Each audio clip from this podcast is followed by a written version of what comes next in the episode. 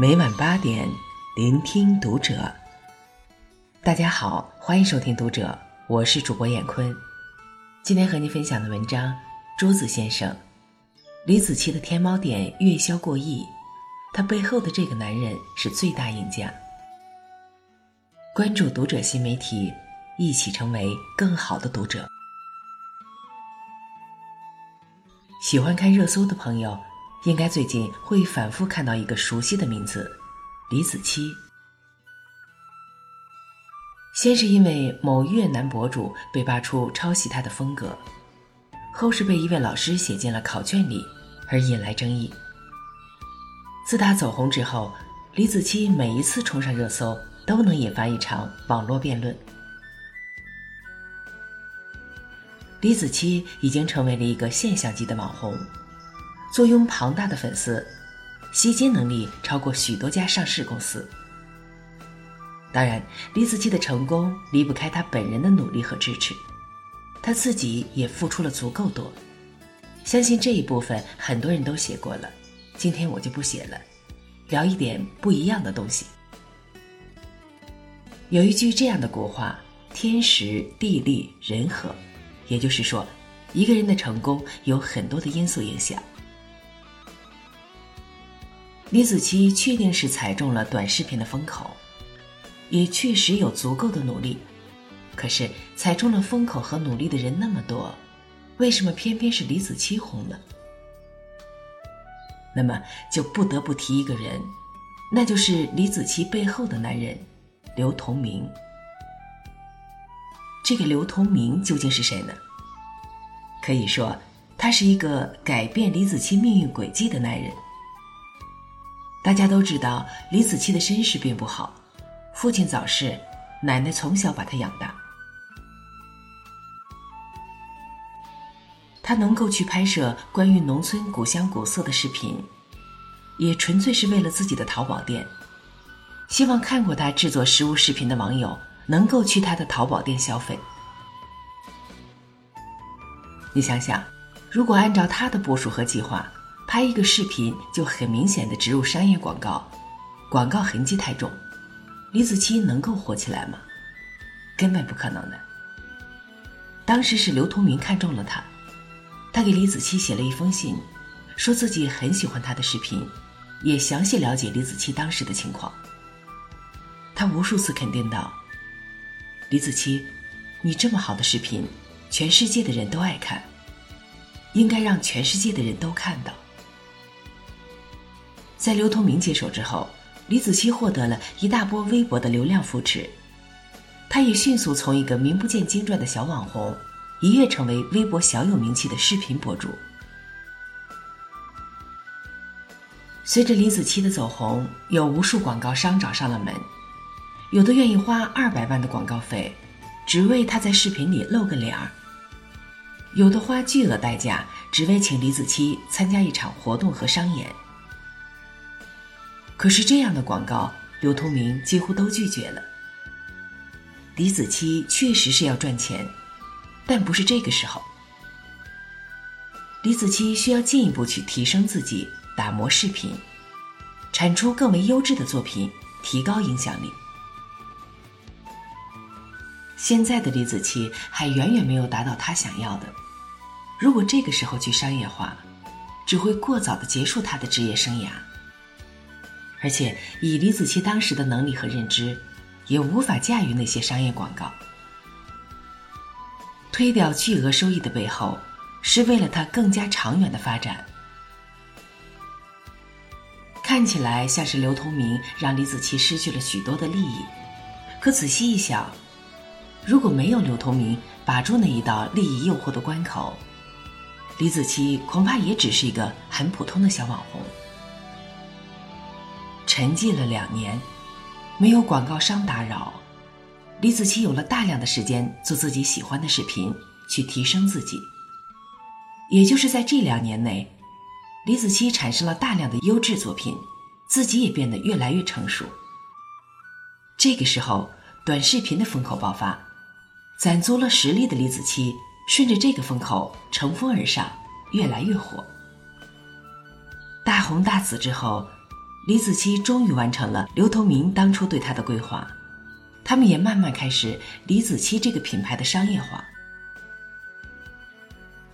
一九年年末的时候，有人统计了李子柒同名店铺的销售额，每月的业绩轻松达到了四千万，一年近五亿的流水。那些年累积拒绝掉的广告，李子柒一年就能回本，甚至还有不少盈余。刘同明是一个绝顶聪明的人，也非常牛。他不去过早的消耗掉李子柒积累起来的影响力，而是像养一株劲竹一般，耐心的等待着它扎根，并且不断的把这根蔓向四周延伸。等到它的根蔓在泥土里扎牢，在土地下延伸出足够扎实的根茎，才让它破土而出，疯狂生长。所谓的一鸣惊人，其实不过是蛰伏许久，厚积薄发。为什么要写李子柒这个故事呢？就是想要告诉大家，其实我们的人生也是这样的道理。在本该沉淀和充实自己的时候，如果你选择了过早曝光、过早消耗自己，那么就很难走得长远。实力没有攒够，过度的消费和透支就是毒药。说起在北京奥运会上唱歌的漂亮小女孩，很多人会想到林妙可。其实当时唱歌的并不是她，而是另外一个小女孩而已。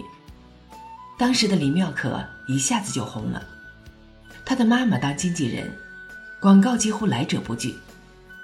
十三岁在酒吧走穴，不孕不育医院的广告也接。十四岁和三十七岁的男演员拍感情戏，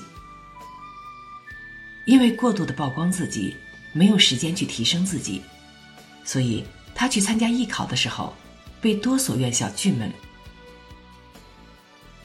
老戏骨濮存昕老师说：“他应该像个真正的孩子一样去上学、去成长。”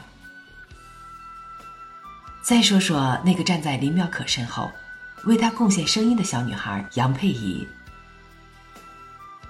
当时杨佩仪的声音很好，也收到过很多广告商和节目的邀请，可是她的父母几乎都回绝了。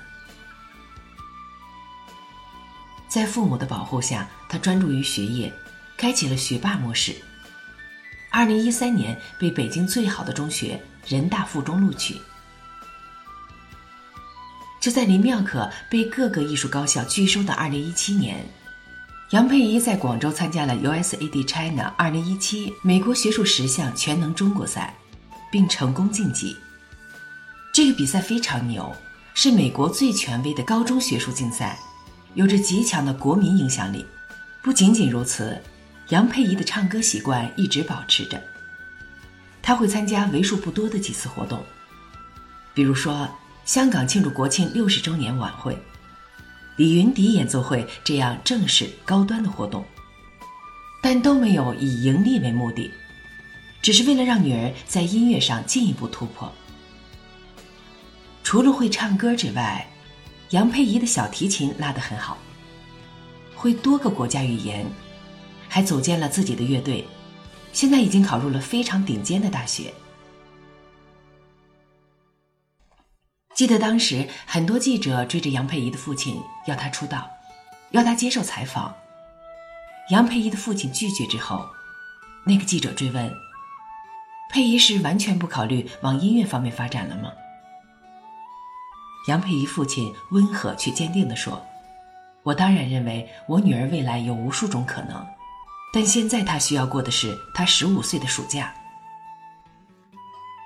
这句话非常打动我，让我看到了一个父亲在名利诱惑面前依然保持着难得的清醒，给予了女儿最深沉的爱。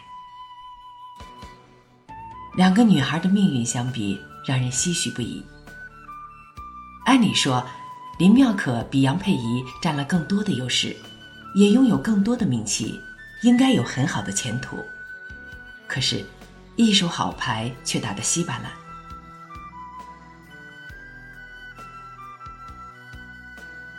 杨佩仪有一个好父亲，他一直在坚守自己的底线，即使面对巨大的利益和诱惑，他一直都在让自己的女儿去成长和提升自己，以此去换取更多的人生筹码。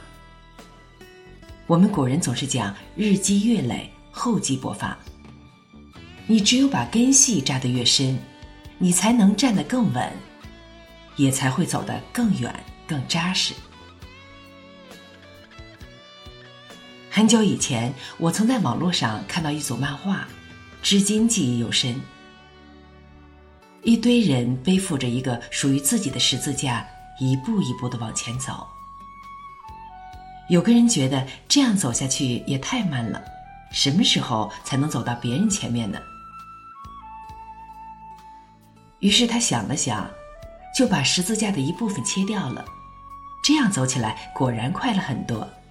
他很快就走到了前面，接着他好像就发现了走得更快的秘密，不断的切断十字架，让他前进的速度越来越快。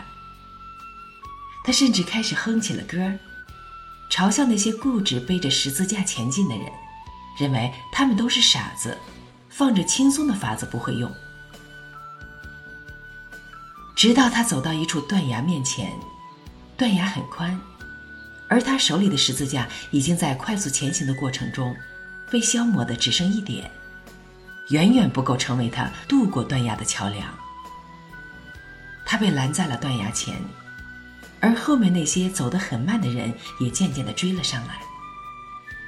走到断崖前，别人都放下了十字架搭成桥梁，从容不迫的走了过去。只有他被留在了断崖的这一边，看着手里的十字架，无力的垂下了头。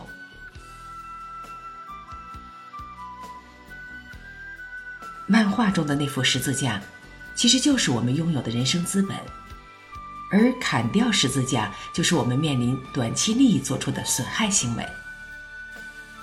很多东西一旦过早的消耗掉，前面等待自己的就是悬崖。因为网络的发达，越来越多的年轻人忍不了一步步往上爬的速度，总是忍不住想坐快车，更早的消耗他们自己。然而，德不配位，必有灾殃。当你的实力配不上你的位置，必然会有跌落神坛的一天。生活就是如此，耐得住寂寞去打磨自己，才会有一鸣惊人的那一天。比展露自己更重要的，是拥有足够多的储备。人生就像一场耐力跑，跑得快不是赢家，跑得远才是。好了，文章分享完了，关注读者新媒体，一起成为更好的读者。我是燕坤，再见。